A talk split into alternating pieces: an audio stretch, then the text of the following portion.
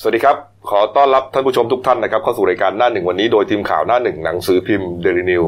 พบกับเราทุกวันจันทร์ถึงศุกร์10นาฬิกา30 นาทีเป็นต้นไปนะครับ ทาง YouTube Channel Daily New Life ขีด GS ตามที่ขึ้นหน้าจอนะครับ เข้ามาแล้วกด Subscribe ติดตามกันหน่อยครับ วันนี้วันอังคารที่ 28 มกราคม 2563 พบกับผมอัจฉริยะโทนุสิทธิ์ ผู้ดำเนินรายการ คุณวราวุฒิคุณสมบัติพี่เอนะครับหัวหน้าข่าวหน้าหนึ่งและคุณเก่งรัฐมิ่งขวัญผู้ช่วยหัวหน้าข่าวหน้าหนึ่งสายการเมือง นะครับแน่นอนครับเรายังตามต่อนะครับประเด็นของโรคไข้หวัดนะครับสายพันธุ์ใหม่นะครับไข้หวัดอ่าไวรัสโคโรนาสายพันธุ์ใหม่ 2019 เนี่ยนะครับหรือว่าที่เรียกกันชื่อเล่นว่าไวรัสอู่ฮั่นนะฮะอันเนื่องมาจากว่าต้นกำเนิดเกิดที่เมืองอู่ฮั่นนะครับอยู่ในมณฑลหูเป่ยนะฮะตอนกลางของประเทศจีนนะครับอืมครับหลังจากที่เมื่อวานนี้เนี่ยมียอดผู้เสียชีวิตนะฮะ81 รายนะฮะในประเทศจีนนะครับวันนี้ครับอ่า สำนักข่าวต่างประเทศนะครับ รายงานจากกรุงปักกิ่งที่ประเทศจีนนะครับ บอกว่าคณะกรรมการสาธารณสุขแห่งชาติของจีน แถลงข่าวนะครับว่ามียอดผู้เสียชีวิตนะฮะจากไข้หวัดนะฮะไวรัสโคโรนาสายพันธุ์ใหม่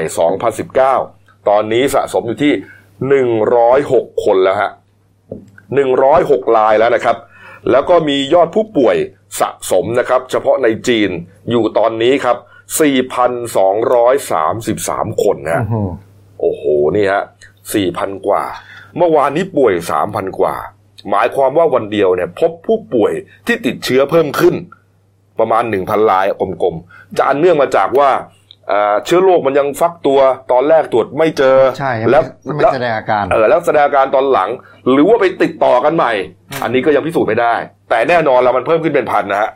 นี่ฮะ เมื่อคืนก่อนพอปิดกรอบเสร็จผมเดินไปถามหน้าต่างประเทศอืมว่าเขาก็ยังยืนยันที่81นะพอเช้ามากระโดดไปร้อยหกแล้วโอ้โหเร็วนี่มากฮะขึ้นมาเท่าไหร่อะยี่สิบห้าคนโอ้โหยี่สิบห้ารายนะครับ ก็นี่ฮะทำให้ผู้คนเนี่ย จะบอกว่าให้เขาอย่าไปตื่นตระหนกเนี่ย มันก็พูดลำบากนะอืมคุณเก่งนะใช่คือคือคือตัวตัวเลขมันมันเห็นอยู่อะ คือคือถ้าเอาอยู่ ตามที่ทางจีนบอกหรือทางไทยแถลงการก็ตามเนี่ยนะมันจะต้องไม่เพิ่มขึ้นเยอะขนาดนี้ไงคือจริงๆเนี่ยเข้าเข้าใจเจตนาของท่านนายกกับรัฐบาลนั่นแหละว่าไม่อยากให้ตื่นตระหนกนะอืมแต่ว่ามันต้องใช้ศิลปะมากกว่านี้ มันไม่ใช่แค่บอกว่าไม่ต้องตื่นตระหนกอืมคือมันต้องอัดไปด้วยข้อมูลข้อเท็จจริง แล้วครัก็บมันต้องให้ทันสถานการณ์ด้วย มันถึงจะคลายความกังวลของคนลงไปได้ นี่ไงนี่ไงแล้วอาจจะเป็นเรื่องหนึ่งนะที่เป็นสาเหตุทำให้ยอดอาผู้ติดเชื้อเนี่ยนะมันกระโดดเป็นพันวันละพันน่ะ วันก่อนก็สองพันมาสามพันมาสี่พันครับเดี๋ยวรอดูพรุ่งนี้ฮะถ้าห้าพันนี่ก็โอ้โหไม่รู้จะพูดยังไงนะ อันนี้อาจจะเป็นสาเหตุหนึ่งหรือเปล่าครับ กรณีที่เขาบอกว่าหลังจากที่เมื่อวันพฤหัสบดีที่ผ่านมาเนี่ยมีการปิดเมืองครับอู่ฮั่นนะฮะหมายความว่าคนในห้ามออกคนนอกห้ามเข้าครับคนไทยก็ไปติดอยู่ตั้งเยอะเนี่ยนะฮะอ่าไม่ว่าจะคนที่เป็นนักศึกษาหรือคนไปเที่ยวแล้วก็ตามเนี่ยนะอ่าแต่ว่ามันมีรายงานว่ามีชาวเมืองอู่ฮั่นฮะ เมืองนี้เนี่ยเขาบอกว่ามีพลเมืองประมาณ 14ถึง15 ล้านคน โอ้โหเยอะมาก แต่ว่าพอบอกว่าให้ปิดเมืองเป็นคำสั่งของทางการจีนปิดเมืองฮะเขาบอกว่าน่าจะมีพลเมืองประมาณสักห้าล้านคนนะเดินทางออกจากพื้นที่ไป คือคือปิดไม่ทันนะนะฮะไม่ว่าจะด้วยช่วงเทศกาลตรุษจีนเขาออกไปไหว้อากงอาม่ากัน หรือว่าหวาดกลัวต่อโรคไงครับเอ้ยไปดีกว่า ไม่อยู่แล้ว ไม่อยู่แล้ว ก็เหลืออยู่ที่ดูถูกกักอยู่จริงๆในยประมาณ 9 ล้านคน ไม่รู้ว่าไอ้ห้าล้านคนที่ว่าเนี่ยที่ออกไปก่อนเนี่ย เอาเชื้อออกไปบ้างหรือเปล่าไงโอเคอืมใช่ใช่ไหมครับนี่ฮะก็เลยเอ่อไม่แน่ใจว่าสาเหตุเนี่ยเกิดจากอะไรนี่ฮะแต่ชัดเจนที่สุดก็คือว่าตายไปร้อยหกฮะแล้วก็ป่วยสี่พันกว่ารายเขามีปล่อยมุกกันไงอืมฮะในละห้าล้านนี่สองหมื่นบินมาไทยเขามีปล่อยมุกกันแหมอย่าพูดอย่างนั้นนะเพราะว่าเมื่อวานนี้ครับท่านนายกรัฐมนตรีครับนี่ฮะพลเอกประยุทธ์จันทร์โอชาครับออกแถลงการณ์ เรียกว่าเอ่อเป็นทางการเลยครับครั้งแรกเลยนะฮะของรัฐบาลไทยนะครับตอนสักห้าโมงเย็นได้เนี่ยนะครับ ผ่านโทรทัศน์รวมการเฉพาะกิจแห่งประเทศไทยฮะแล้วก็พยายามพูดให้เรียกว่าให้ความมั่นใจกับประชาชนคนไทยนี่แหละนะครับ บอกว่ารัฐบาลและกระทรวงสาธารณสุขนะครับได้ยกระดับศูนย์ปฏิบัติการภาวะฉุกเฉินด้านการแพทย์ และสาธารณสุขเป็นระดับ3นะครับให้สอดคล้องกับความรุนแรงของสถานการณ์ นะครับแล้วก็เน้นย้ำด้วยว่าทุกหน่วยงานเนี่ยอย่าไปปิดบังข้อมูลใดๆนี่ฮะแล้วก็ยืนยันนะครับว่าตอนนี้เนี่ยในไทยมีผู้ป่วยโรคนี้ติดเชื้อไวรัสนี้เนี่ยนะครับ8รายนะฮะก็ยังตัวเลขเดิมอยู่นะของเราของเรายังไม่ขยับเออเพราะว่าโอเคคนนะผู้ต้องสงสัยทั้งหมดที่ตรวจแล้วก็ไม่ใช่ เออคือที่กักตัวไว้คือพบเชื้อเนี่ยแปดฮะแล้วรักษาหายด้วยนะ รักษาหายไปห้าด้วยครับนี่ฮะอีกสามหนึ่งก็ไม่ใช่ว่าไม่หายนะแต่แต่ว่ายังไม่รู้ไงดีขึ้นเรื่อยๆอ่ายังไม่รู้ว่าจะหายไม่หาย แต่ว่าอาจจะหายก็ได้นี่ครับนี่ฮะแล้วก็เอ่อเขาบอกว่ายืนยันว่าสถานการณ์โดยรวมขณะนี้ถือว่าควบคุมสถานการณ์ได้ร้อยเปอร์เซ็นครับ โอ้โห นี่เป็นความมั่นใจที่รัฐบาลให้กับคนไทยเลยนะอืมเออมันแต่ว่ามันใจขึ้นไหมแต่มันแปดคนไงมันไม่เพิ่มไงพี่เพราะว่าโอเคไหมดีไหมเมื่อวานก็ ตอนท่านออกก็เหมือนนั่งอ่านโพยอะเหรอ ผมผมเหมือมีนท่านภานั่พงอ่านโพยแล้วก็ ตอนตอนที่กำลังแถลงอะใช่ครับผมออกจากออฟฟิศพอดีอ่าผมก็เลยดูในอ่าไลฟ์สดครับของ Facebook อืมแหม่ไม่อยากจะบอกนายกเลยว่า สติกเกอร์ไอคอนของของนายก มีแต่กดลักอะกดลักมีแต่คนกดหน้าดำหน้าแดงอะเป็นแผงเลยอะ แล้วก็สลับกับหัวเราะสลับกับหัวเราะ ไม่เห็นหัวใจสักดวงเลยอะอืมเออ แล้วก็ในคอมเมนต์เนี่ยโอ้โหอย่าให้พูดเลย นายกอ่านอาจจะเศร้าใจได้นะแต่ว่าไม่เป็นไรก็ต้องยอมรับนะว่าในเมื่อเออการสื่อสารมันสองทางอย่างนี้ยคนก็แสดงความรู้สึกชัดเจนนะครับนะฮะอ้าวเดี๋ยวเราลองไปฟังบางช่วงบางตอนที่ท่านนายกแถลงถึงเรื่องนี้นะครับ ยืนยันว่าเอาอยู่ร้อยเปอร์เซ็นต์นะตอนไหนดีฟังกันเลยฮะขอให้มั่นใจว่าการดำเนินงานของรัฐบาล อยู่ในระดับมาตรฐานสากล การคัดกรองได้ผลดี พบผู้ป่วยโรคติดเชื้อไวรัสนี้ 8 ราย ทั้งหมดติดเชื้อจากประเทศจีน โดย 5 รายแรกหายแล้ว แพทย์ให้กลับบ้านได้ ซึ่งถือว่าเป็นการรักษาที่ได้ผลดี เหลือผู้ป่วยอีก 3 รายที่ยังคงรับการรักษาในโรงพยาบาลของเราสถานการณ์โดยรวมขณะนี้ถือว่าสามารถควบคุมสถานการณ์ได้ร้อยเปอร์เซ็นต์ แต่เราก็ต้องไม่ประมาท เราต้องช่วยกันสอดส่อง เป็นหูเป็นตา ในการเฝ้าระวังและดูแลตัวเองด้วยนะครับ ให้ความร่วมมือกับทางการ โรคติดเชื้อไวรัสโคโรนาสายพันธุ์ใหม่นี้ เป็นโรคที่ป้องกันได้ โดยขอให้ทุกคนดูแลสุขภาพให้แข็งแรง หลีกเลี่ยงอยู่ใกล้ชิดกันกับผู้ที่มีอาการ โรคระบบทางเดินหายใจ เน้นดูแลสุขภาพอนามัยเรื่อง กินร้อน ช้อนกลาง ล้างมือ และสวมหน้ากากอนามัยทางนี้ รัฐบาลขอยืนยันในความพร้อมของระบบการแพทย์ และสาธารณสุข ที่มีมาตรการเฝ้าระวังและการป้องกัน การแพร่ระบาดของโรค ติดอันดับ 6 จาก 195 ประเทศ จากการจัดอันดับโดยมหาวิทยาลัยจอห์นฮอปกินส์สำหรับการเตรียมอพยพชาวไทยในพื้นที่เสี่ยง และเมืองต่างๆ จากประเทศจีนนั้นขณะนี้กระทรวงกลาโหมมีความพร้อมที่จะปฏิบัติได้ทันทีในโอกาสแรก ที่ได้รับการอนุญาตจากประเทศจีน ซึ่งอยู่ในระหว่างการประสานงานกันอย่างใกล้ชิดของกระทรวงการต่างประเทศ ปัจจุบันเราสามารถติดต่อได้กับทุกคน ทั้งในลักษณะบุคคลและการแจ้งการปฏิบัติเป็นกลุ่ม สิ่งที่น่าห่วงใยไม่ยิ่งหย่อนไปกว่าโรคระบาดก็คือข่าวปลอม รวมทั้งแหล่งข่าวที่หวังดีแต่อาจจะคลาดเคลื่อน รัฐบาลได้วางแนวทางการรับมือ ในการกำหนดช่องทางสื่อสารหลัก เพื่อให้เกิดเอกภาพและน่าเชื่อถือได้ที่สุด จากกระทรวงสาธารณสุข หากมีข้อสงสัยสามารถสอบถามได้โดยตรง สายด่วนกรมควบคุมโรค 1422 ตลอด 24 ชั่วโมงนั่นแหละครับ เอาอยู่ร้อยเปอร์เซ็นต์แต่ว่าก็ไม่ประมาทครับก็แล้วดูจากเอ่อตัวเลขในไทยเนี่ยก็ก็น่าจะตามนั้นนะเออคือเก่งคืว่าอไงจริงๆมันมันแบ่งเป็นสองกลุ่มไงครับกลุ่มคนติดเชื้อนี่แปด ครับใช่ไหมก็คือติดเชื้อหายห้าครับอีกสามดูอาการแล้วเจ็ดอืมคนเนี่ยเป็นคนจีนอีกหนึ่งคนเป็นคนไทยมาจากอืมจีนทั้งหมดครับแต่ว่ามันยังมีอีกกลุ่มหนึ่งประมาณสี่สิบรู้สึกว่าติดเชื้อสะสมนี่มันหกสิบเจ็ดสิบแล้วมั้งครับเอ้ยไม่ใช่เฝ้าระวังอาการอ่าแล้วก็มันมีประมาณในยกลุ่มหนึ่งแล้วกลับบ้านไปแล้วส่วนหนึ่งแต่ว่าอีกส่วนหนึ่งก็ยังรอดูอาการอยู่ว่าจะติดเชื้อจริงหรือเปล่าอืมอืมต้องมีสองกลุ่มที่ต้องดูอ่าเนี่ยฮะก็เรื่องนี้เนี่ยก็ พูดกันมากว่าเอ่อกรณีคนไทยที่ถูกกักตัวไปด้วยเนี่ยนะครับเนี่ยครัฮะบอ่าอยู่ที่อู่ฮั่นเนี่ยนะฮะก็มีหลายคนนะครับเนี่ยฮะไม่ว่าจะเป็นอ่าทางด้านของนักศึกษานะครัฮะบที่ไปเรียนที่นั่นนะครับ หรือว่าคนที่ไปเที่ยวอะไรก็ตามเนี่ยนะครับ ก็มีเอ่อคนไทยคนหนึ่งครับนะที่อยู่ที่อู่ฮั่นนะฮะชื่อว่าคุณนัทวุฒิเอี่ยมแพรได้โพสต์เฟซบุ๊กนะครับบอกว่าตอนนี้เนี่ยเขาอยู่ที่อู่ฮั่นนะฮะแล้วก็เหมือนกับว่ารายงานสถานการณ์ ให้รับทราบ เขาบอกอย่างนี้ครับบอกว่าสถานการณ์ตอนนี้ก็มีทั้งดีขึ้นครับแล้วก็แย่ลงนะฮะไอ้เรื่องดีขึ้นนะเขาก็แยกว่าอ่าระบบการประสานงานของคนไทยในอู่ฮั่นกับทางสถานทูตไทยนะฮะอันนี้ดีขึ้นมีการรวบรวมรายชื่อที่อยู่เบอร์ติดต่ออย่างเป็นระบบนะฮะแล้วก็มีการยืนยันตัวตนชัดเจนอืมหากจะต้องอามีการอพยพอะไรก็ตามเนี่ยครับที่ทางการไทยจะส่งเครื่องบินมารับเนี่ย ก็จะได้อ่าเรียกรวมพลกันทีเดียวอ๋อนะครับนี่ฮะอ่าข้อที่สองครับบอกว่าทางการรัฐบาลจีนประสานกับทางมหาวิทยาลัยที่เขาเรียนอยู่เนี่ยนะครับ เพื่อตรวจสอบผู้ที่ติดเชื้อและผู้ที่มีความเสี่ยง ซึ่งปัจจุบันยังไม่พบผู้ติดเชื้อในเขตมหาวิทยาลัยที่คุณนัทวุฒิเขาเรียนอยู่นี่ครับนะฮะอีกเรื่องหนึ่งที่ดีขึ้นก็คือเรื่องของอามินิมาร์ทนะฮะแล้วก็โรงอาหารขนาดเล็กนะฮะที่บอกว่า โอ้แย่งกันครับของก็ขาดเขาบอกว่าตอนนี้เนี่ยเอ่อไม่หนาแน่นแล้วนะแล้วก็ไม่พบการกักตุนอาหารเหมือนเมื่อก่อนแล้วอ๋อนี่ครับแล้วก็เอ่อมีอาหารอยู่มีการเติมอาหารตลอด ก็จะไม่รู้สึกว่าขาดแคลนอาหารในปัจจุบันคือ ไม่ต้องกลัวไม่ต้องกลัวว่าจะตายเพราะอดอาหารอะแต่ก็ยังขายในราคาปกตินะ ไม่ได้ใช่ว่ามีการ เพิ่มราคานะครับ ใช่ครับเนี่ยแล้วก็บอกว่าทุกคนที่อยู่ก็ป้องกันตัวเองด้วย ด้วยการใส่แมสคือหน้ากากเนี่ยนะครับ แล้วก็บางคนก็ใส่เสื้อกันฝนทับกับเสื้อกันหนาวอีกที ซึ่งไม่รู้ว่าจะใส่ไปทำไมนี่ฮะส่วนที่แย่ลงนะนี่ฮะคุณนทุศก็บอกว่าส่วนที่รู้สึกว่าแย่ลงก็คือว่าข่าวอัตราการติดเชื้อที่ยังคงเพิ่มขึ้น บั่นทอนความรู้สึกในหลาย ๆ คนทั้งคนไทยและคนจีนนะฮะครับ นี่อย่างที่บอกไงนี่ฮะจะพูดยังไงก็ตามแต่เมื่อ อัตราการติดเชื้อมันขึ้น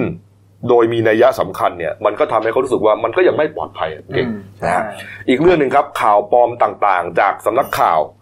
ทั่วโลกเลยนะฮะก็สร้างความหวาดกลัวให้กับทั้งคนที่อู่ฮั่น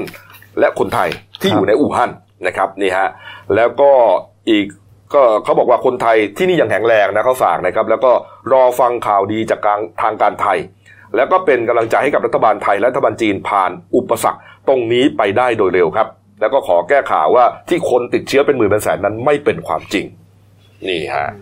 ในส่วนของรัฐบาลไทยนะครับที่บอกว่าจะนำเครื่องบิน 430 ส่งไปรับเนี่ยนะครับเมื่อวานนี้ทนายกก็พูดถึงเรื่องนี้นะบอกว่าทางการจีนยังไม่ให้เข้าประเทศนะเพราะว่าการจะนำเครื่องบินไปลงที่จีนเนี่ยต้องขออนุญาตทางการจีนก่อนนี่ฮะนักข่าวก็ถามต่อว่า การรับคนไทยกลับจะดำเนินการอย่างไรต่อไป ท่านนายกบอกว่าคนไทยเราน่าจะกลับไหมล่ะเพราะเขาแจ้งสถานทูตว่ายังไม่กลับอืมเอ๊ะผมว่าเขาอยากกลับทุกคนนะ อันนี้น่าจะเป็นการสัมภาษณ์ตอนเช้าใช่ช่วงเช้า ช่วงเช้าใช่ช่วงเช้านะตอนที่ทานนายกไปที่โรงเรียนเตรียมทหารนะใช่ครับที่นครนายกนะเขาไปเปิดเอ่อไปไปงานเปิดเอ่อไปงานเอ่อครบรอบอืมนะครับเนี่ยของโรงเรียนเตรียมทหารเขาเนี่ยนะแต่ว่าผมก็สงสัยนะว่าเอ๊ะทำไม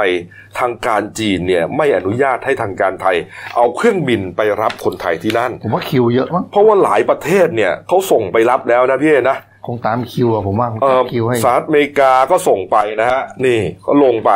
นะครับ แล้วก็มีอะไรอีกันนี่ฮะญี่ปุ่น ญี่ปุ่นญี่ปุ่นก็ไป ก็ไปแล้วฮะนี่ฝรั่งเศสก็ไปนะฮะหรือว่าเขาไม่เก่งใจประเทศไทยวะก็รอยังไงอะรรอดูต่อไปเขาอาจจะรอดูดูให้ตามบิ๊กเนมก่อนมั้งเหรอแต่แต่ว่าถ้าเกิดจริงๆนะถ้าเกิดรัฐบาลจะบริหารความรู้สึกประชาชนนะส่งไปรอที่จีนก่อนก็ได้แล้วถ้าเกิดมันเข้าได้ได้เมื่อไหร่ก็มาเลยก็ส่งส่งทีมแพทย์เข้าไปเลย อย่างนั้นอะมันมันจะรู้สึกว่าโอเคกว่าในในแง่ของ มีความรู้สึกว่าทำอะไรแล้วนะ ไงไปส่งจอดรอที่จีนก่อนก็ได้มณฑลไหนตั้งมณฑลหนึ่งอะไรอืเงี้ยมใกล้ๆอืมหรือเป็นเพราะว่าทางการทูตอ่าการทูตการเจรจาระหว่างประเทศของเราเนี่ยยังอ่อนหัดปะเกี่ยวไหมเก่งก็กระทรวงการต่างประเทศก็ทำงานหนักนะ ถ้าเกิดในระดับเจ้าหจน้าริงที่ๆท่านรันะฐมนตรีเนี่ยก็เป็นทูตเก่านะแล้วก็เจรจาเก่งด้วยนะคุณดอนปรมัตถ์วินัยเนี่ยนะเออนี่ฮะก็เรื่องนี้เนี่ยนอกจากกระทบเรื่องความเชื่อมั่นนะเรื่องเกี่ยวกับการอ่า รักษาการป่วยต่างๆแล้วเนี่ยนะครับ เรื่องเศรษฐกิจก็สำคัญนะอืมนี่ฮะเมื่อวานนี้ครับอ่าคุณพิพัฒน์รัชกิจประการครับท่านรัฐมนตรีท่องเที่ยวและกีฬาครับก็เป็นประธานชี้แจงการประชุมนะครับ เกี่ยวกับการมอบนโยบายในการเฝ้าระวังควบคุมและป้องกันนี่ฮะครับนี่ฮะโดยมีอ่าแพทย์หญิงดารินอาลีโชคชัยครับรองผู้อำนวยการกองสำนักโรคติดต่อ มาแนะนำแนวทางการรับมือกับสถานการณ์ด้วยนี่ครับ คนที่ไปฟังก็เนี่ยฮะภาคเอกชนเกี่ยวกับด้านการท่องเที่ยวต่างๆอืมเพราะว่าต้องยอมรับว่าว่าเงินเนี่ยมันหายไปเยอะมากนี่ฮะก็มีการเปิดเผยจากคุณยุทธศักดิ์สุปศรครับผู้ว่าการการท่องเที่ยวแห่งประเทศไทยนะครับบอกว่าทางทททเนี่ยต้องทบทวนมาตรการกระตุ้นท่องเที่ยวแล้วล่ะ เพราะว่าก่อนหน้านี้เนี่ยเตรียมจะเสนอครมเศรษฐกิจพิจารณาวันที่ 30 มกราคมครับนะฮะมาเปลี่ยนเป็นการให้ความช่วยเหลือดูแลเอกชนด้านการท่องเที่ยว ที่ได้รับผลกระทบเรื่องนี้จะดีกว่า นะฮะวันนี้ฮะ28เนี่ยครับ28มกราคมเนี่ยเขาจะเชิญผู้ประกอบอ่าผู้ประกอบการภาคการท่องเที่ยวทั้งหมดมาหารือกันนี่ฮะประเมินกันว่าตัวเลขของนักท่องเที่ยวจากจีนนะลดลงแน่นอนปกติมาเดือนหนึ่งแปดแสนเก้าแสนคนครับนี่แล้วยิ่งช่วงตรุษจีนนะทะลักไปล้านกว่าฮะแล้วก็แต่ละคนเนี่ยก็มีค่าใช้จ่ายประมาณสักห้าหมื่นบาทนี่ฮะแล้วก็เขาบอกว่าเงินหายไปนะฮะรอบนี้นะ เกือบแสนล้านบาทฮะถามว่าเสียดายไหมก็เสียดายฮะแต่ว่าต้องแลกอะครับต้องแลกครับใช่ถูกต้องฮะหรือเราจะปล่อยให้ให้คนคนจีนเข้ามา แต่จริงๆผมไม่อยากอยากให้มองอย่างนี้นะ เพราะเอ่อรายได้ส่วนใหญ่ทางการท่องเที่ยวถ้าพูดถึงการท่องเที่ยวเนี่ย ส่วนใหญ่เรานึกถึงจะนึกถึงทัวร์จีนก่อนเลยนะอืมเงินเขาเยอะนะฮะแล้วก็มาทีก็เยอะนะนำเงินมาก็เยอะนะครับ แล้วก็เอ่อไม่อยากให้มองว่าเวลาเราไปเจอคนจีนตามที่ต่าง ๆ เนี่ยณตอนเนี้ย อย่าออกอาการมาก ใช่ ไม่ว่าจะเป็นตามเอ่อห้างใหญ่ๆใช่ไหมหรือเขาเขาก็กลัวเหมือนเรา สถานที่ท่องเที่ยวต่างๆใช่เนี่ยครับเพราะจริงๆก็ผ่านการคัดกรองมาแล้วใช่ครับผมไม่ใช่ไปเดินเห็นตามห้างเห็นพูดพูดภาษาจีนก็ โอ้เดินหนีลุกหนีทำแบบรังเกียจเขาอะอืมไม่อยากให้ทำขนาดนั้นอะอืมนะให้รู้สึกว่า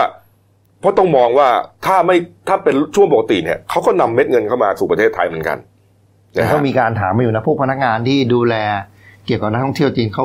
เขาจะขอใส่แมสกันอืมมันก็จะดูเป็นการเสียมารยาทไหม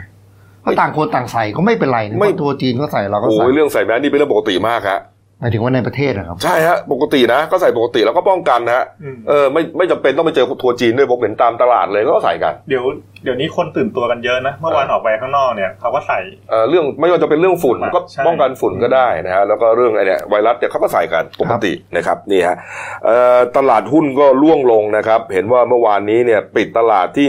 พันห้าร้อยี่สิบสี่จุดหนึ่งห้าจุดครับลดลงสี่สิบห้าจุดสี่ศูนย์จุดครับมูลค่าการซื้อขายหกหมื่นเก้าพันหนึ่งร้อยเจ็ดสิบสี่จุดหนึ่งแปดล้านบาทฮะ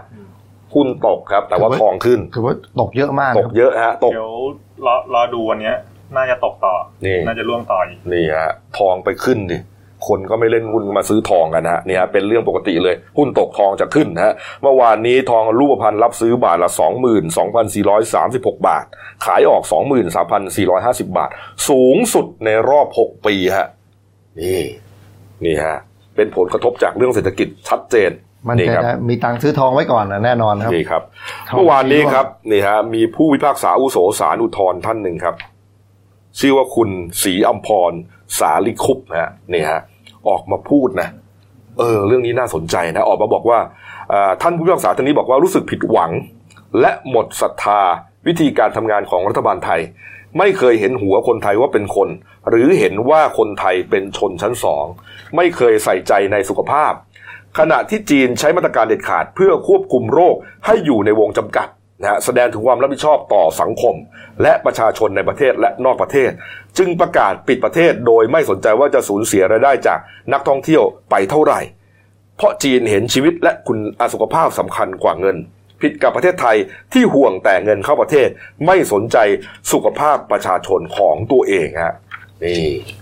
คือโหผมผมก็เข้าใจรัฐบาลนะคือว่าเขาเขาก็มองใน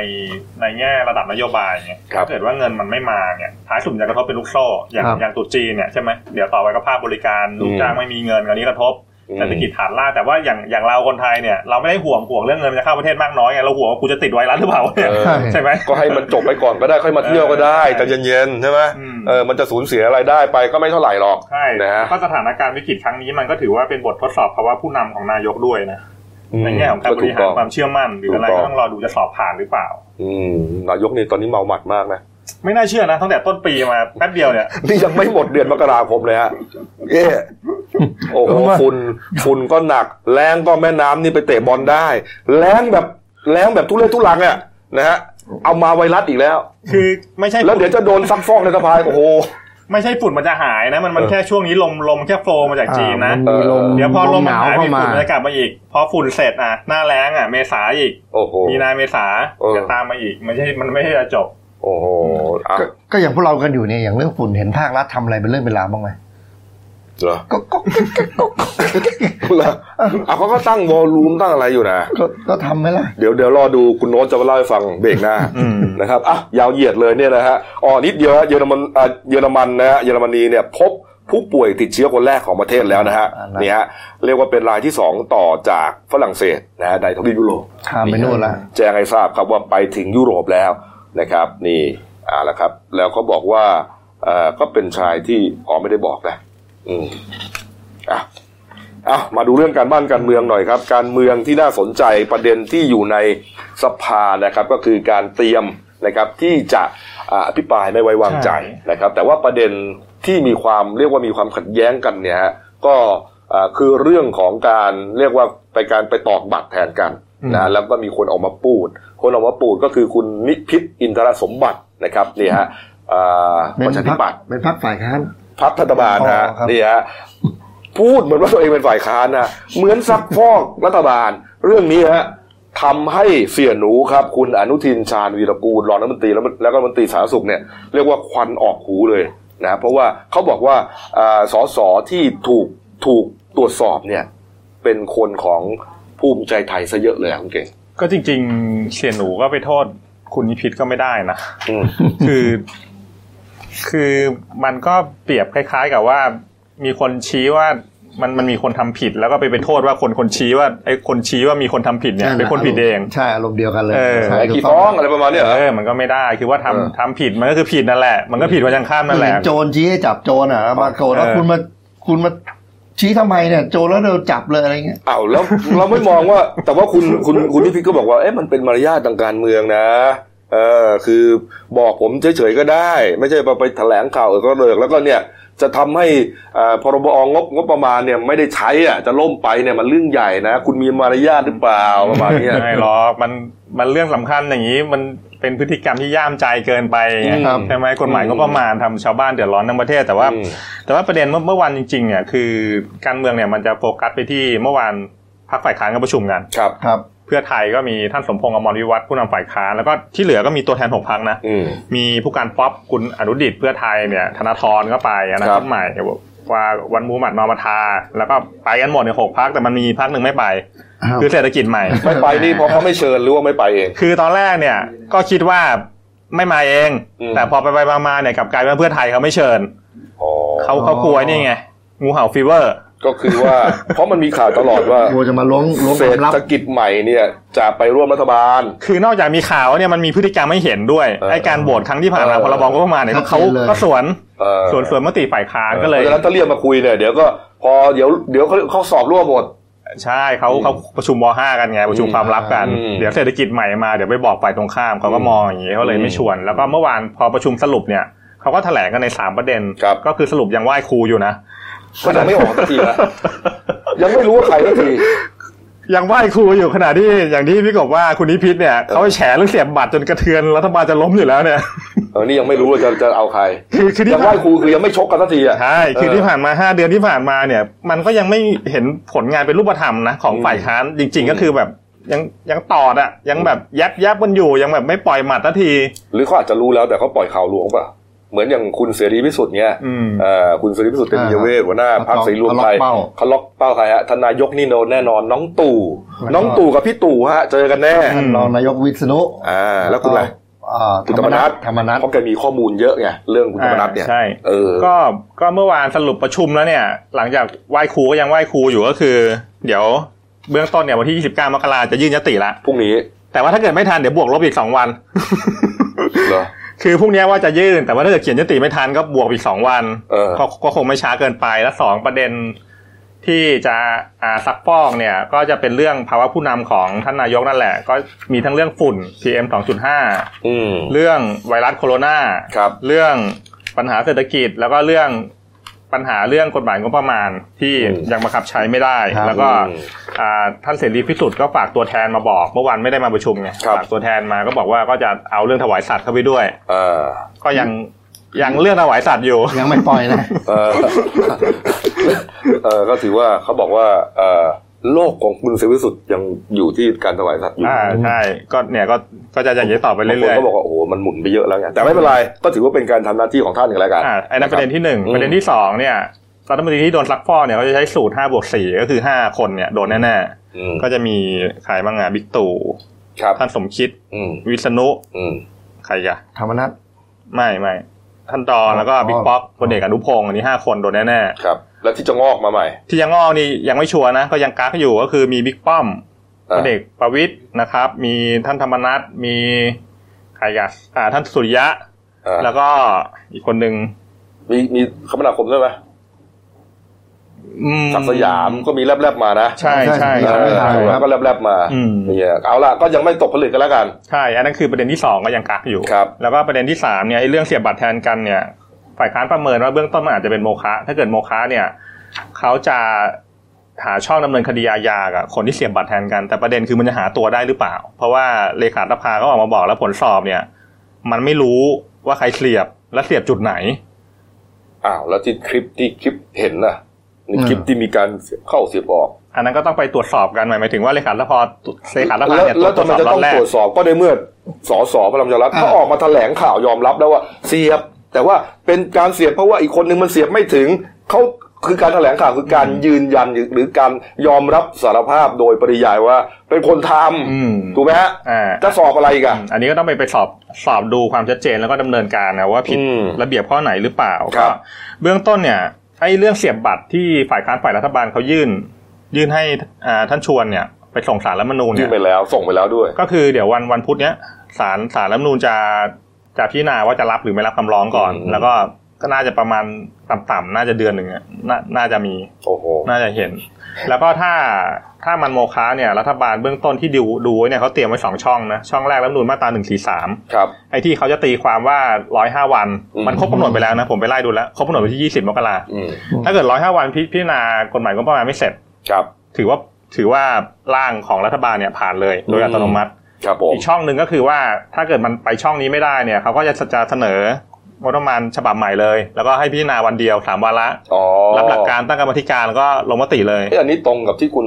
เอ่อโพกินบุรคุณเสนอเสนอไว้เหมือนกันนะอ่าท่านโบกินเสนอว่าให้เสนอร่างใหม่ แต่ว่าวันเดียวไม่เอาอืมคือต้องตามตามกระบวนการอืมวันเดียวมันจะรวบรัดเกินไปครับ อืมนี่ฮะอะมาปิดท้ายการเมืองนี้กันนะมีรูป เอ่อเอามาให้ดูนะครับเป็นรูปของที่โรงเรียนเตรียมทหารครับ เมื่อวานนี้ครับช่วงเช้านะฮะ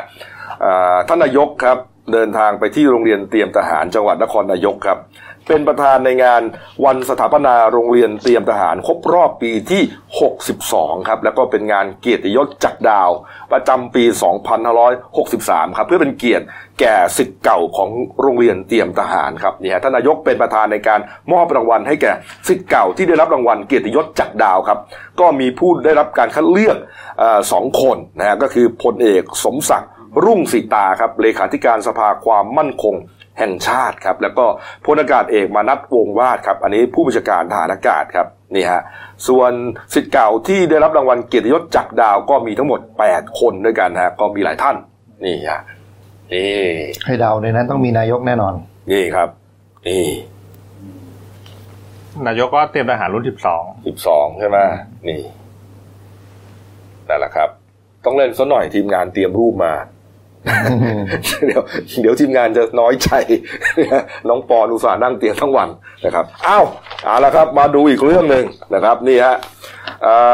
เมื่อวานนี้ครับช่วงบ่ายๆฮะที่สพบางบัวทองจังหวัดนนทบุรีครับเขาได้รับแจ้งเหตุมีเหตุชิงทรัพย์กันในร้านทองเยาวราชเอ็มโคครับอยู่ในหมู่บ้านบัวทองครับตำบลบางรักพัฒนาครับก็ไปตรวจสอบพร้อมในายตำรวจหลายท่านเนี่ยนะฮะไปถึงที่เกิดเหตุเนี่ย เป็นตึกแถวชั้นเดียวนะพี่มันไม่เชิงจะเป็นตึกแถวมันเหมือนมันเป็นห้องแถวที่เขาสร้างอ๋อขึ้นดูมาแล้วเป็นห้องเช่า ใช่ครับเออเออสร้างขึ้นมาให้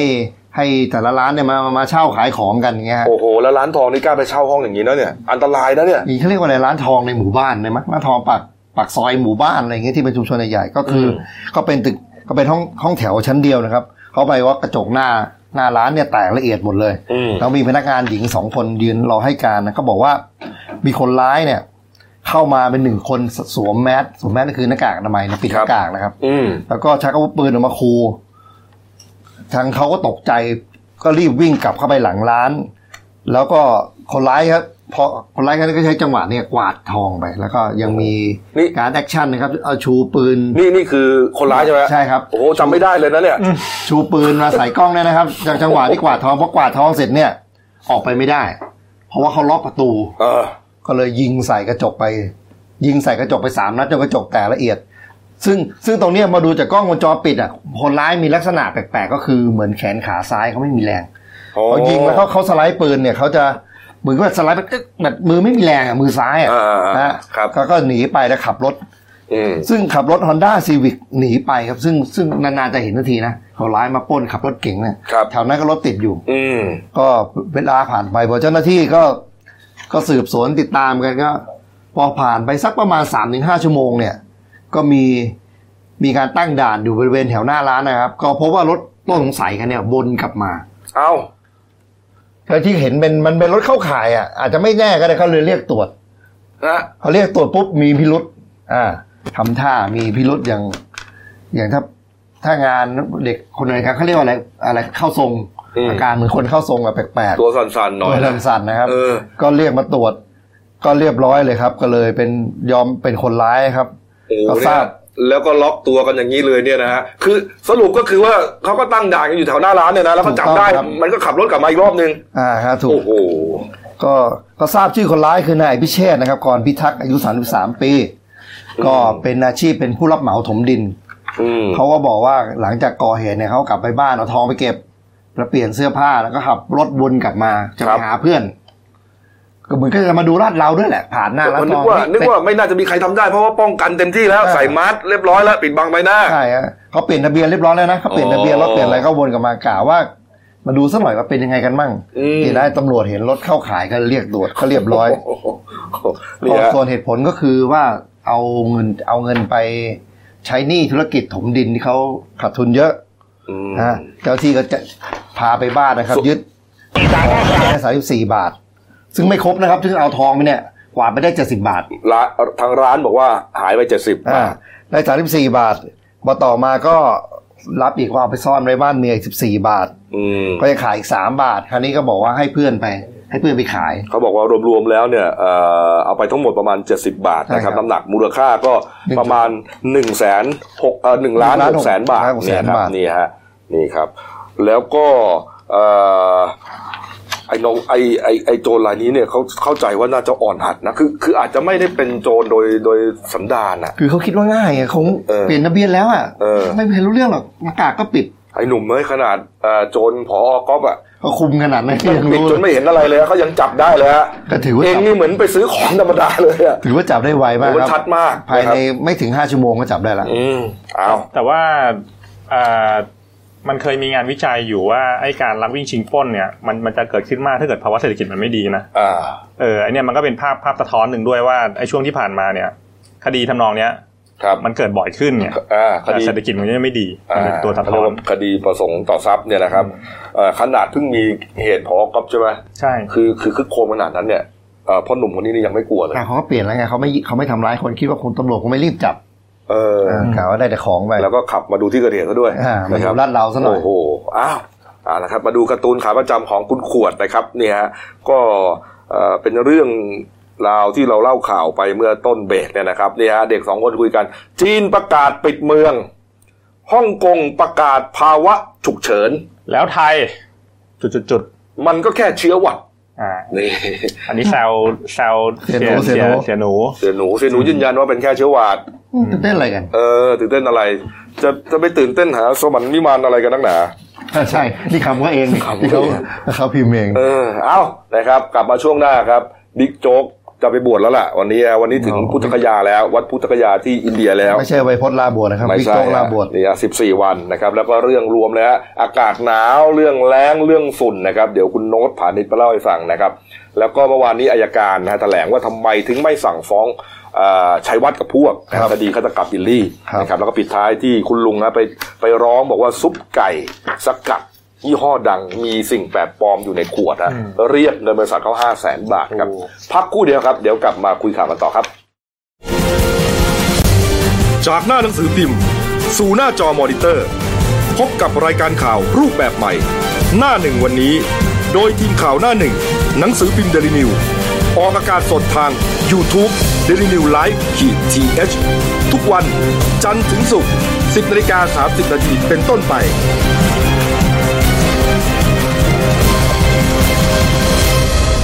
แล้วคุณจะได้รู้จักข่าวที่ลึกยิ่งขึ้น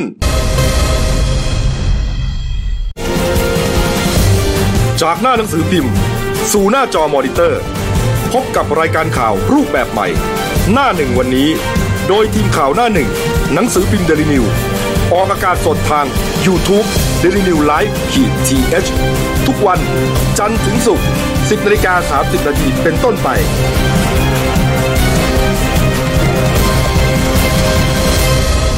แล้วคุณจะได้รู้จักข่าวที่ลึกยิ่งขึ้นมานะครับช่วงสองของรายการหน้าหนึ่งวันนี้ครับ พบกับคุณโน้ตผานิชนินครครับ ผู้ช่วยนักข่าวหน้าหนึ่งครับ สวัสดีครับ ครับผมโน้ตลายทางโน้ตไรพรางใช่ไหมคุณโน้ตนี่ไปเที่ยวเขาใหญ่บ่อยนี่เขาสายเดินป่านี่ฮะนี่ฮะอ้าวนะครับเรื่องบิ๊กโจ๊กครับพลตำรวจโทสุรเชษฐ์หักพานนะครับ หลังจากที่อ่ามีหนังสือเตือนจากนายกรัฐมนตรีนะครับเออว่าให้เรียกว่าอย่าประพฤติปฏิบัติ ในสิ่งที่ไม่ดีอะครับอันนี้ว่าอย่าโกหกผู้บังคับบัญชา อย่าคิดสู้เอาพูดง่ายๆแล้วกันอย่าคิดสู้ เยอะแยะไปหมดเนี่ยนะฮะออกเป็นหนังสือเลยนะ เป็นครั้งแรกที่ผมเห็นจริงนะเนี่ยเป็นคำสั่งของนายกเลยเหมือนะนกันครับโอ้โห ไม่ธรรมดาจริงนะเนี่ยเทพโจ๊กเนี่ยก็ปรากฏว่าเอ๊ะแล้วบิ๊กโจ๊กหายไปไหนก็มีรายงานบอกว่าอ่าบิ๊กโจ๊กนะครับเนี่ยฮะที่ปรึกษาพิเศษของสำนักนายกรัฐมนตรีครับได้ยื่นใบลาเพื่อขอลาไปอุปสมบทที่ประเทศอินเดีย นะครับเรื่องนี้เท็จจริงยังไงครับ คุณวิษณุเครืองามรองนายกรัฐมนตรีในฐานะผู้กำกับบัญชานะครับ ก็บอกออกมาเปิดเผยบอกว่า ก็ไม่รู้นะว่าบิ๊กโจ๊กเนี่ยเขาลาไปไหน แต่ว่าอ่าลาไปพักผ่อนจริง มีการยื่นใบลาจริงนะ บอกว่าลาไปพักผ่อนที่อินเดียครับแต่ไม่ได้ระบุว่าไปบวชหรือไปทำอะไร ก็เป็นสิทธิของเขาเพราะว่าตามเอ่อหลักเกณฑ์ของข้าราชการเนี่ย ถ้าจะลาบวชทั้งชีวิตลาได้แค่ครั้งเดียว แน่นอนนะบวชแค่ครั้งเดียวนะในชีวิตเนี่ยนะอืมแต่ว่า จะบวชใหม่ก็ก็ไม่ถือว่าเป็นการลาของราชการแล้ว แต่ว่าครั้งนี้เขาไม่ได้ใช้สิทธิ์ลาบวชใช้สิทธิ์ลาไปพักผ่อนประจำปี ซึ่งลาได้ 10 วันต่อปี แล้วเก็บสะสมได้ด้วยนะบอกอย่างนี้นะแต่ว่าจะลาไปแล้วแล้วเขาจะไปบวชนี่ ก็เรื่องของเขาไม่เกี่ยวกัน ไม่มีปัญหาทำอะไรก็ได้ทั้งนั้นนี่ฮะแล้วก็จะส่วนจะกระทบกับงานที่ได้รับมอบหมายหรือไม่เนี่ยนะครับเขาบอกว่า ก็ไม่น่าจะกระทบนะ ท่านวิษณุบอกว่า เพราะว่าตามคำสั่งของสำนักนายกเนี่ยระบุไว้ชัดเจนนะ บอกว่าครับระยะนี้เนี่ยไม่ให้รับผิดชอบงานสำคัญ คือไม่ต้องทำงานใหญ่อะเพราะฉะนั้นก็ไม่น่าจะกระทบอะไร ก็ไม่มีอะไรทำอยู่แล้วนี่ครับก็เป็นที่ปรึกษาไงเป็นที่ปรึกษาไงนี่อีกท่านหนึ่งนะครับ ส่วนกรณีของพลตำรวจเอกวิรชัยทรงเมตตานะครับ ที่เอ่อถูกคำสั่งย้ายให้มาประจำสำนักนายกรัฐมนตรีเหมือนกันเนี่ยนะครับ คุณวิศนุก็บอกว่าเอ่อทราบแต่เพียงว่า ได้มารายงานตัวกับทางสำนักนายกรัฐมนตรีแล้ว แต่ว่าไม่ทราบว่าเขาได้รับมอบหมายงานอะไรนี่ฮะนี่ฮะเขาบอกว่าเป็นเรื่องปกตินะครับการที่มาช่วยราชการแบบนี้เนี่ยไม่ได้เรื่องใหม่อะไรฮะในสมัยก่อนในอดีตเนี่ยอดีตพบตรก็เคยมีมาช่วยราชการแล้ว เพราะฉะนั้นจะมีรองสักคนหนึ่งไม่เห็นเป็นอะไรอืมนี่ฮะนี่ครับ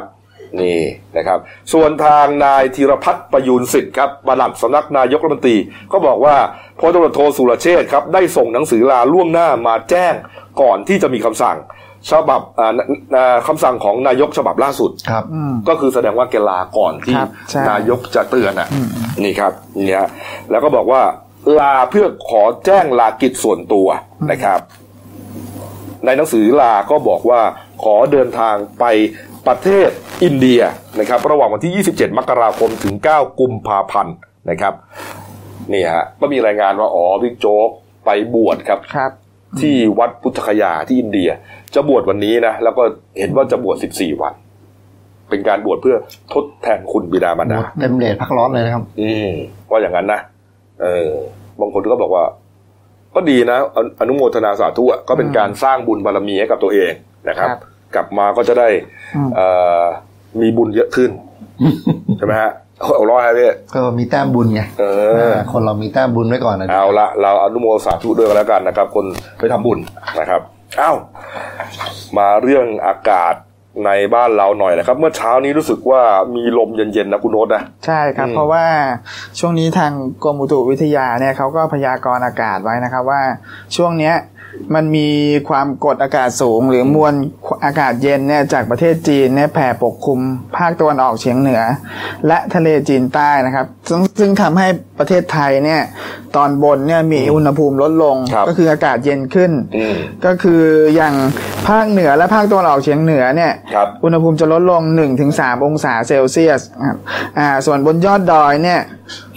บางแห่งเนี่ยเกิดน้ำแข็งแข็งแล้วไอ้เด็กพวกนี้มันทำอะไรอุณเนี่ยอุณหภูมิต่ำสุดเนี่ยแค่หนึ่งถึงสิบสององศาเซลเซียสเท่านั้นเย็นนี่นักใช่เรียนที่เหนือนะใช่ครับ กลับมาใส่เสื้อกันหนาวใหม่ครับนี่ฮะอ่าอืมแล้วก็ภาคกลางเนี่ยจะมีอากาศเย็น เออนี่ก็ฮะอุณหภูมิเนี่ยทั้งกรุงเทพและปริมณฑลเนี่ยอุณหภูมิจะอยู่เฉลี่ยเนี่ยต่ำสุดประมาณ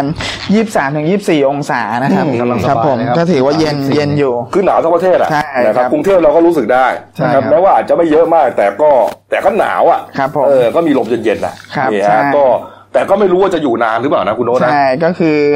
อ่าประมาณเขาคาดการณ์ไว้ว่าประมาณ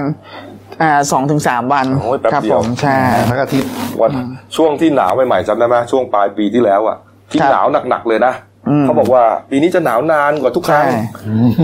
มันหนาวอยู่สามวันแล้วมันหายไปเลยนะอืมเออ ปีใหม่นี่ยังไม่มีความหนาวสักนิดเลยอะเสียใจมาก เสียใจจริงๆฮะเออพี่เอไปซื้อเสื้อหนาวตัวใหม่มาด้วย โอ้ของเก่าที่มีก็ใส่ไม่ทันแล้วเยอะเหลยนี่ฮะแล้วก็ได้หนาวอีกตั้งสองสามวันก็ใช่น่าจะดีขึ้นนะครับ ส่วนภัยแล้งก็ยังหนักอยู่นะครับคุณโน้ตครับใช่ตอนนี้คือภัยแล้งก็ยังคงประเทศเรายังคงวิกฤตอยู่อืมในส่วนเนี้ยคือทาง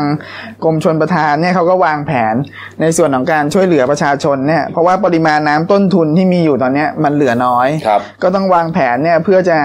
กระจายน้ำเนี่ยให้ใช้สำหรับการเพาะปลูกในครับช่วงช่วงฤดูแล้งเนี่ยแล้วก็ให้ขอความร่วมมือให้ให้งดเรื่องนาปลังไปก่อนอืมครับผมแต่เขาแต่เขาดูแล้วนี่ว่าหนาอ่าปังนี่ปลูกเกินใช่คาดไว้เยอะเลย ก็ทำให้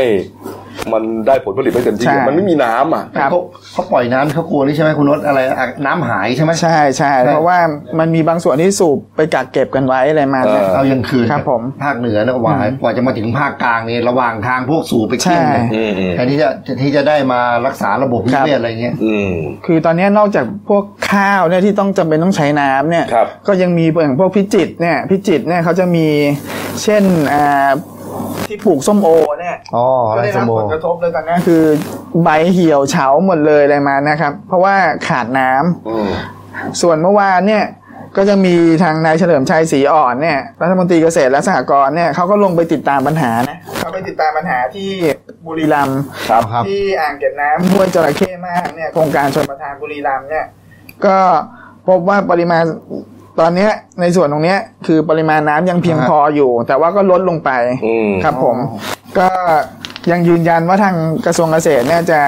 จะดูแลในภาพรวมให้ดีที่สุดอะไรมาเนี่ย นี่ครับนี่ฮะครับส่วนคุณนิพนธ์บุญยามณีครับครับรัฐมนตรีช่วยมหาดไทยอืมนะครับก็บอกว่าในวันวันเนี้ยครับวันนี้เนี่ยนะครับจะมีการประชุมกองบัญชาการ ใช่ป้องกันและบรรเทาสาธารณภัยแห่งชาตินะครับ ใช่ติดตามสภาพอากาศทั้งหมดเลย ครับสภาพฝนสภาพน้ำต่างๆเนี่ยฮะก็จะมีพลเอกอนุพงศ์เผ่าจินดาครับรัฐมนตรีมหาดไทยเป็นประธานในการประชุม อืม โดยจะมีองคมนตรีครับเข้าร่วมประชุมเพื่อให้ข้อแนะนำและข้อห่วงใยด้วย ใช่นี่ครับครับผมนี่ครับก็เดี๋ยวต้องรอบทสรุปวันเนี้ยครับผมนี่ฮะในเรื่องการแก้ปัญหา ส่วนเรื่องฝุ่นนะเห็นว่าสามจังหวัดภาคเหนือเนี่ยฮะแพร่ลำปางน่านวิกฤตสีแดงเลยนะใช่เพราะว่าสถานการณ์นอกจากมานอกจากฝุ่นนะเนี่ยแล้วก็อากาศปิดแล้วเนี่ยส่วนหนึ่งก็มาจากไฟป่าด้วยอืมที่เกิดที่เกิดทำให้ทางภาคเหนือเนี่ย มีฝุ่นพิษ เกินปริมาณมาตรฐานสูงมาก พวกเผานาครับผม เผาไร่ด้วยครับ เตรียม เขาเรียกว่าเป็นระดับสีแดงเลย อืม และโดยโดยเฉพาะเนี่ยที่จังหวัดจังหวัดแพร่เนี่ยกระทบหนัก เพราะว่าส่งผลให้สายการบินเนี่ยนกแอร์เนี่ยเที่ยวบินจากแพร่มาดอนเมืองเนี่ยต้องถูกยกเลิกเลยนะ อืม ขึ้นไม่เพราะว่าได้ใช่ไหมใช่ไม่สามารถขึ้นได้ เพราะเครื่องนี่ที่จะวนไปรับเนี่ยจากดอนเมืองไปเนี่ยไม่สามารถนำเครื่องลงที่แพร่ได้ ต้องวนไปลงที่พิษณุโลก อันเนื่องมาจากใช่ควันเนี่ยนะใช่ควันมองโอ้โหทัศนียภาพไม่ดีอะไรมาเนี่ยอืมครับผมก็ทำให้เกิดปัญหา แล้วก็เมื่อวานเนี่ยทางอ่าพลเอกประยุทธ์จันทร์โอชาเนี่ยนายกรัฐมนตรีครับ ก็ออกแถลงการนะครับ ผ่านโทรทัศน์รวมการเฉพาะกิจเนี่ยแห่งประเทศไทยเนี่ย ก็บอกว่ารัฐบาลเนี่ย ก็กำหนดมาตรการและแนวทางป้องกันต่อเนื่องนะครับ เบื้องต้นเนี่ยได้มอบหมายให้กระทรวงมหาดไทยแล้วก็ผู้ว่ากทมเนี่ยและผู้ว่าราชการทุกจังหวัดเนี่ยครับอ่าใช้ระบบบริหารจัดการแบบเบ็ดเสร็จเขาเรียกว่า single command เนี่ยอืมบังคับใช้กฎหมายอย่างจริงจังครับแล้วก็เข้มงวดอ่าในการกำกับดูแลควบคุมแหล่งกำเนิดฝุ่นทั้งจากรถยนต์ในยยานพาหนะต่างๆ เนี่ยครับอ่าอุตสาหกรรมแล้วก็การเผาในที่โล่งเนี่ยอืมที่สำคัญกำชับว่าให้รายงานผลเนี่ย มาที่กองอำนวยการป้องกันบรรเทาสาธารณภัยกลางเนี่ย เพื่อให้รัฐบาลทราบเนี่ยทุกวันครับ และในเดือนกุมภาเนี่ย ซึ่งเป็นช่วงเปลี่ยนจากฤดูหนาวเป็นฤดูร้อนเนี่ย อากาศจะแปรปรวนเนี่ยก็ต้องเฝ้าระวังเป็นพิเศษครับผม นี่ฮะใช่ส่วนคุณประโยชน์เพนสุดนะครับอ่ารองอธิบดีกรมการค้าภายในนะคครัรับบอันนี้เป็นบรรยากาศที่ตำรวจเข้าไปใช่เอ่อควันดตั้งด่านตรวจควันดำนะครับตำรวจเขาต้องใส่หน้ากากเหมือนกันเนี่ยนะฮะครับ นี่ครับเนี่ยฮะคุณประโยชน์เพนสุดครับอธิบดีกรมรองอธิบดีกรมการค้าภายในนะครับ บอกว่าทั้งกรมครับได้ประสานไปยังโรงงานผู้ผลิตหน้ากากอนามัยภายในประเทศ 10 รายครับเพื่อให้ผลิตหน้ากากอนามัยเพิ่มเติมรองรับสถานการณ์ฝุ่นด้วยนะครับฝุ่น PM ครับ2.5นะรวมถึงไอไวรัสครับไวรัสโคโรนานี้ด้วยนะครับอืมแล้วก็ราคาเนี่ยยังไม่ให้ปรับเพิ่มนะครับแม้ว่าจะ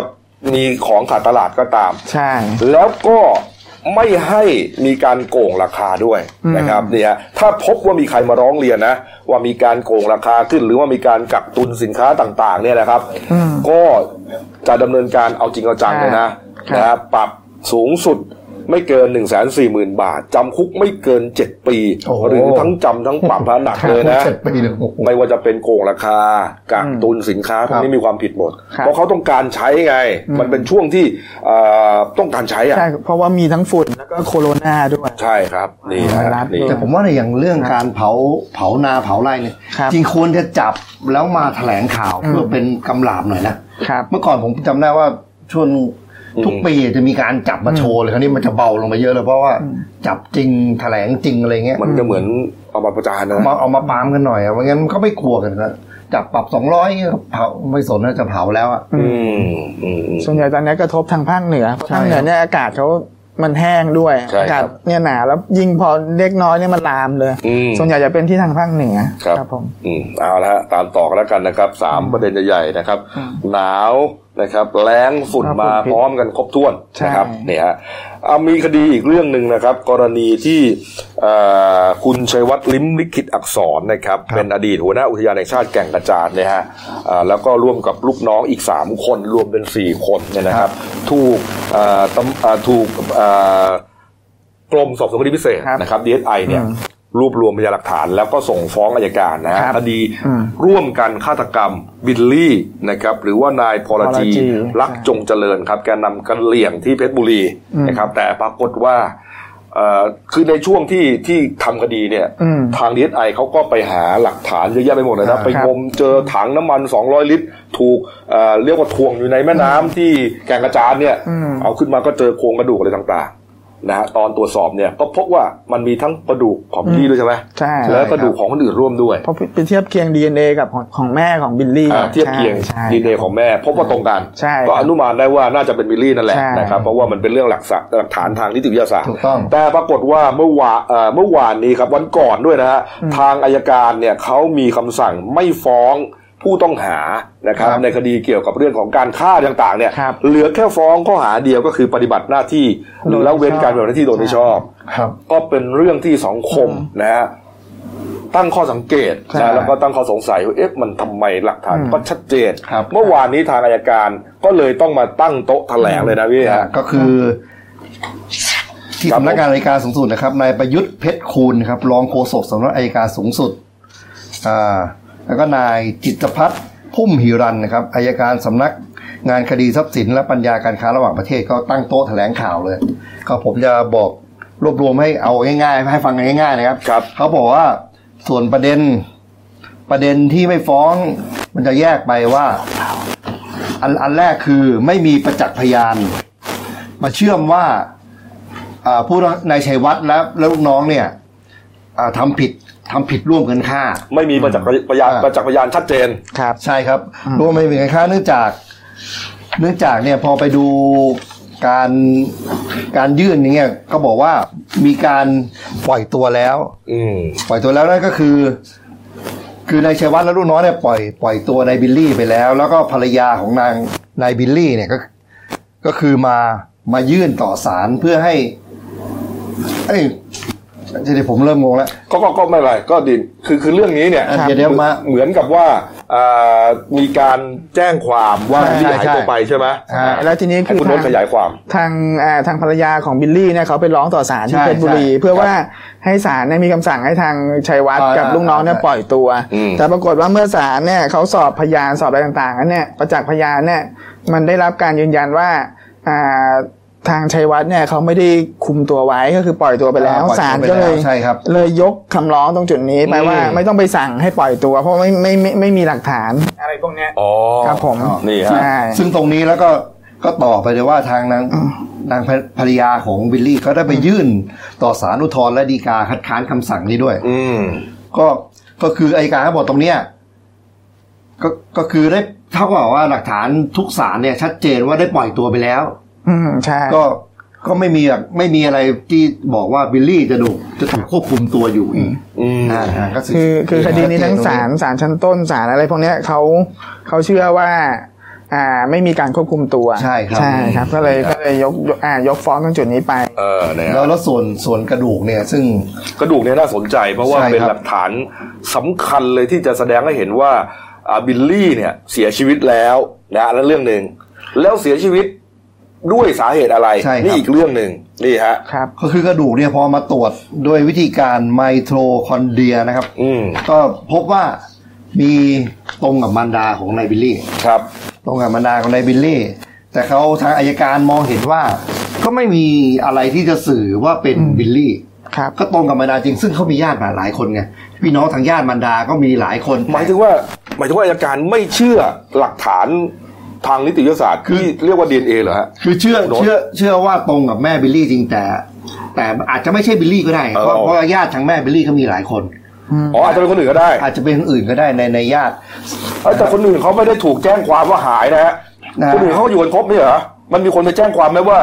ญาติบิลลี่ใครสักคนหนึ่งหายไปอะ ก็ยังไม่มีแจ้งนะเอออืมแล้วนะครับซึ่งนึกออกไหมทำไมใช่ ทำไมทำไมอายการไปมองประเด็นว่าอาจจะเป็นคนอื่นก็ได้เฮ้ยคนอื่นมันต้องหายก่อนไง มันต้องแจ้งหายก่อนไงอ่าถูกไหมฮะถ้าจะอ้างอิงกันอย่างนี้ฮะคุณโน้ตว่าไงใช่ก็คือ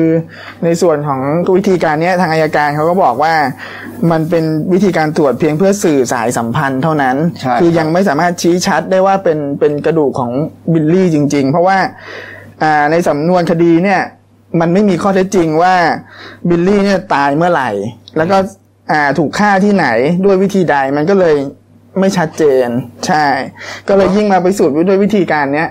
มันเลยยิ่งยิ่งคลุมเครืออยู่อะไรมาเนี่ยเพราะว่าเขาเขายกยกเทียบคดีกับนายแพทย์ไอ้คดีนายแพทย์วิสุทธิ์นะครับครับที่ฆ่าแพทย์หญิงพัสพรครับอืมเขาบอกว่าคดีนั้นเนี่ยมันเกิดขึ้นยังไม่นาน ซึ่งมันสามารถตรวจและยืนยันได้พยานหลักฐานต่างๆเนี่ยยังสมบูรณ์อยู่อะไรมาเนี่ยอืมแต่เมื่อเทียบเคียงกับคดีบิลลี่เนี่ยมันหายไปนาน ซึ่งซึ่งมันค่อนข้างจะ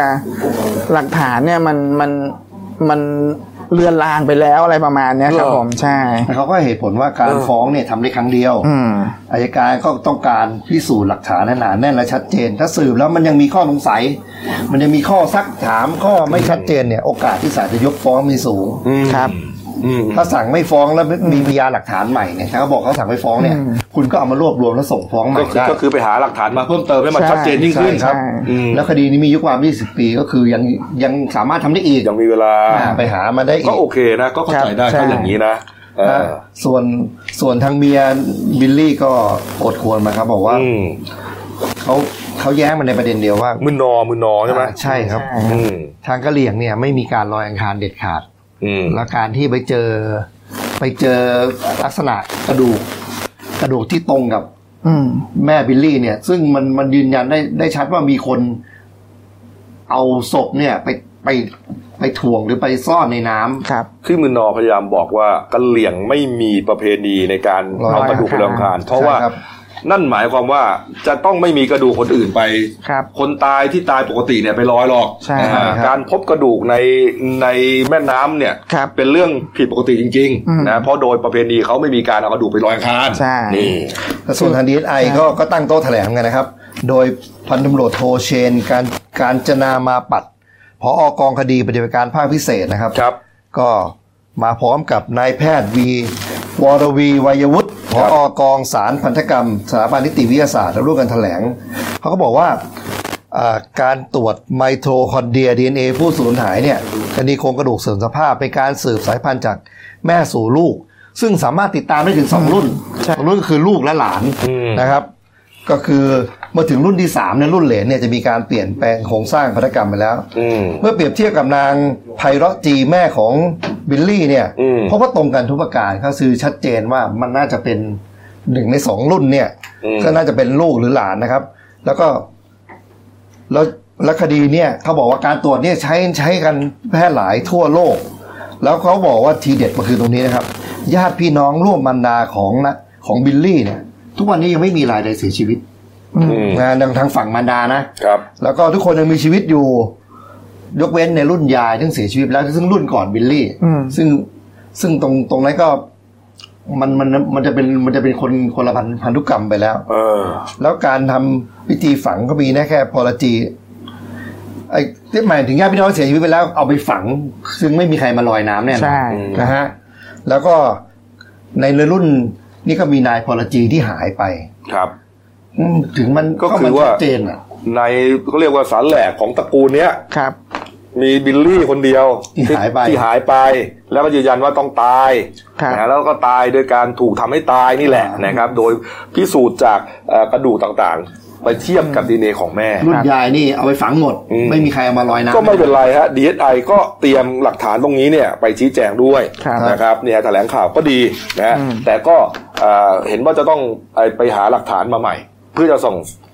ยื่นฟ้องกันใหม่ครับก็ก็ก็ทำกันได้ครับไม่มีปัญหานะครับคือจริงๆมันมีประเด็นสำคัญอีกอันหนึ่งนะที่อายการเขาเขาแจ้งมาเขาบอกว่านอกจากไอ้วิธีการตรวจเนี่ยที่ยังยังไม่สามารถยืนยันได้แล้วเนี่ยเขาบอกพยานประจักษ์พยานที่ DSI เนี่ยนำมาเนี่ยอืมเป็นประจักษ์พยานที่กลับคำให้การจากคอ่ารั้เขางบอกแรกเขาใช้ซึ่งมันใช้ให้คำว่าความน่าเชื่อถือไม่ได้เอาเลยใช่เอาว่าให้ครับการผมเลื่อนลอยในสัมสารอืมครับผมนี่ฮะ บอกเดี๋ยวปล่อยเดี๋ยวไม่ปล่อยใช่ใช่ไหเพมราะว่าครั้งแรกเนี่ยแรกบอกปล่อยแล้ว ที่ศาลเพชรบุรีเขายืนยันว่าทางชัยวัฒน์เนี่ยปล่อยอืมแล้วพอมาให้การกับดีไซน์เนี่ยกลับมาบอกว่าไม่ได้ละไม่เห็นมีการปล่อยตัวอืมเนี่ยครับคือที่อายการเขาเขายังเห็นว่าสำนวนยังมียังมีข้อบกพร่องอยู่อะไรมานะครับผมก็ก็ก็เป็นเรื่องปกตินะของการตีกลับสำนวนเนยนะครับใช่ครับก็ไปทำใหม่ใช่แล้วก็ไปยื่นใหม่แค่นั้นเองอย่างที่บอกกัน20ปีอายุความเวลา20ปีนะครับอ้าว ปิดท้ายที่ข่าวแปลกๆนี้หน่อยนะครับเนี่ยคุณลุงเมืองคอนครับอืมคุณลุงสุวรรณคดสงครามอายุ 67 ปีนะครับอ่าเป็นชาวบ้านจังหวัดนครศรีธรรมราชนะครับเนี่ยฮะเขาอ่าไปลงบันทึกประจำวันไว้เป็นหลักฐานนะครับ กับร้อยเวรที่สพทุ่งใหญ่เมืองคอนเนี่ยนะครับนี่ครัฮะบเพื่อให้ดำเนินคดีกับบริษัท ระบุชื่อเลยใช่ไหมนี่ฮะบริษัทซุปไก่ยี่ห้อหนึ่งกันแล้วกันนะครับอ่านี่ฮะอ่าซุปไก่สกัดอะ นะครับครับยี่ห้อหนึ่งกันแล้วกันยี่ห้อดังเนี่ยนะครับก็เนื่องมาจากว่าเมื่อปลายปีที่แล้วครับ ลงบันทึกประจำวันไว้ครั้งหนึ่งแล้วครับอันเนื่องมาจากว่าวันที่20 28 ธันวาคมปีที่แล้วครับ คุณลุงสุวรรณไปซื้อไอ้ซุปไก่สกัดเนี่ยฮะครับ ในหมู่บ้านมาสองขวดฮะครับเปิดขวดแรก กินไปครึ่งหนึ่งฮะพบสิ่งแปลกปลอมอยู่ในขวดถึงก็ตกใจฮะครับ แล้วก็อาเจียนออกมาเลยฮะสักพักหนึ่งท้องเสียอ่านนะครับเนี่ยฮะภรรยาต้องรีบไปหายาธาตุน้ำขาวมาให้กินแก้ท้องเสียจนอาการดีขึ้นตัวครับเองก็เก็บไอ้ขวดนั้นไว้ที่อ่าเหลืออยู่ครึ่งขวดเนี่ยไปปรึกษาผู้ใหญ่บ้านสุดท้ายก็อ่าผู้ใหญ่บ้านแนะนำมาลงบันทึกประจำไว้เป็นหลักฐาน แล้วก็ไปร้องเรียนศูนย์ดำรงธรรมที่จังหวัด แล้วก็เอาหลักฐานเนี่ยไอ้เครื่องดื่มซุปไก่เนี่ยที่มีวัตถุปนเปื้อนเนี่ยส่งไปตรวจที่ห้องแลบนะฮะห้องแลบโรงพยาบาลมหาราชครับนครศรีธรรมราชเอ่อทางกลุ่มตรวจงานจุลชีววิทยานะครับก็ตรวจพบเชื้อแบคทีเรีย เชื้อหนึ่งครับนี่ฮะ แล้วก็ยืนยันว่าเป็นเชื้อแบคทีเรียจริงๆนะครับนี่ตรวจโดยนักเทคนิคการแพทย์ต่างๆเนี่ยนะครับมีผลวิเคราะห์ออกมาออกให้มันที่ 10 มกราคมอ่าคุณลุงคุณลุงสุวรรณก็เลยเอาผลนี้ครับไปเจรจาอ่าเรียกร้องค่าเสียหายกับคุณพราดอนกล่ำเอมครับ เป็นครับตัวแทนบริษัทไอ้เครื่องดื่มซุปไอ้ซุปไก่สกัดนี่แหละซุปไก่สกัดนะครับอันนี้นะครับนี่ฮะก็เจรจากันคุณลุงสุวรรณเรียกเท่าไหร่รู้ไหม เรียกห้าแสนบาทฮะครึ่งล้านไว้ง่ายถึงล้านครับเรียกห้าแสนบาทเขาเลยฮะนี่ครับเพราะว่าทำให้ตัวเองเนี่ยเจ็บป่วยไงอืมและถ้ามันเป็นเชื้อที่รุนแรงอะก็อาจจะเสียชีวิตได้อืมเขาก็มองอย่างนั้นนะครับอ่าก็ปรากฏว่ามีการเจรจาต่อรองกันครับทางบริษัทก็บอกว่าขอสักหนึ่งแสนบาทได้ไหมเล่าอืมแต่ว่าตกลงกันไม่ได้ครับ เมื่อวานนี้อะวันนี้เลยฮะวันนี้เลยเมื่อเช้าเนี่ย ทางคุณลุงสุวรรณก็เลยมาอ่าเรียกร้องฟ้องร้องเรียกค่าเสียหายกับทางบริษัท อีกครั้งหนึ่งฮะมาลงครับประจำวันอีกครั้งหนึ่งว่าไอ้ครั้งที่แล้วเนี่ยตกลงกันไม่ได้อืมนี่นี่เป็นไงครับฟังแล้วก็อยากจะเจออย่างนี้มั่งสักขวดหนึ่งนะอืมแต่มันแสดงว่าที่ยอมจ่ายเนี่ยว่าหลักฐานยืนยันชัดเจนว่ามันใช่มีมันมีสารในแบรนด์นั่นจริงครับๆซึ่งซึ่งฝาในไม่หมายถึงว่าในในขวดซุปไก่อันอันนั้นนั้นขวดซุใช่ปไหมไก่ฮะซึ่งซึ่งซึ่งฝาที่เปิดไปแล้วเนี่ย ถ้าเกิดเอาอะไรใส่ไปทีหลังก็ได้นะอ่าฮะเออเออจริงนะ อืมแล้ว แล้วจะยืนยันได้ไงใช่ไหมว่า ใช่ เอาไปใส่ตอนหลัง คุณเอามาแล้วครึ่งขวดเลยนะใส่ไปทีหลังก็ก็ได้เหมือนกัน อืมเอาตรวจสอบกันต่อไปก็แล้วกันครับ นะครับเอามาดูหน้าหนังสือพิมพ์เราหน่อยนะครับหนึ่งดาวนะครับ ก็มีหลายเรื่องนะฮะเรื่องมอบตัวก็เล่าไปแล้วนะครับอ่าที่จเอ่อวินจอยอหัวร้อนใช่ไหมชนเพื่อนบ้านนะครับคุณลุงตีนผี เออโคบีไบอันนะฮะเสียชีวิตเมื่อวานที่เล่าไปแล้วครบถ้วนนะครับนี่ อ่านะครับอะส่วนเด่นในฉบับก็มีหลายเรื่องนะครับ ไปหาอ่านกันเนี่ยนะครับนี่ฮะเรื่องเล่าที่ทันพื้นบ้านโลกจินตนาการของไทยอืมหน้าสี่นี่อะส่วนเรื่องสั้นของฉันนะครับเอ่อเรื่องตีพิมพ์ที่ตีพิมพ์นะครับ ลงฉบับวันพุธที่ 29 มกราคมฮะชื่อเรื่องว่าไข้เลือดออกครับนี่ฮะเขียนโดยคุณวัชรินทร์จันชนะนี่ครับ เรื่องราวก็ แม่ทันสมัยนะอ่ามีไวรัสมีอะไรพอดีเนะนะครับอ่าเข้าสถานการณ์พอดีเลยอ่าแต่ว่าเรื่องราวจะเป็นยังไง จะหักมุมขนาดไหนคงจะไม่ใช่เรื่องแค่ว่าคนป่วยเป็นไข้เลือดออกแล้วเสียชีวิตแค่นั้นหรอกใช่ครับเรื่องสั้นมันจะต้องมีเรียกว่ากลยุทธ์ในการเขียนครับนะครับใช่นี่ฮะอ้าวนะครับครบถ้วนนะครับ ฝากช่องเราด้วยนะครับเดลินิวส์ไลฟ์ขีดจีเอสนะครับเข้ามาแล้วกด subscribe กดไลค์กดแชร์กดกระดิ่งแจ้งเตือนนะครับมีรายการดีๆทั้งวันและทุกวันนะวันนี้หมดเวลานะครับเราสามคนลาไปก่อนขอบพระคุณทุกท่านที่ติดตามรับชมครับลาไปก่อนครับ สวัสดีครับ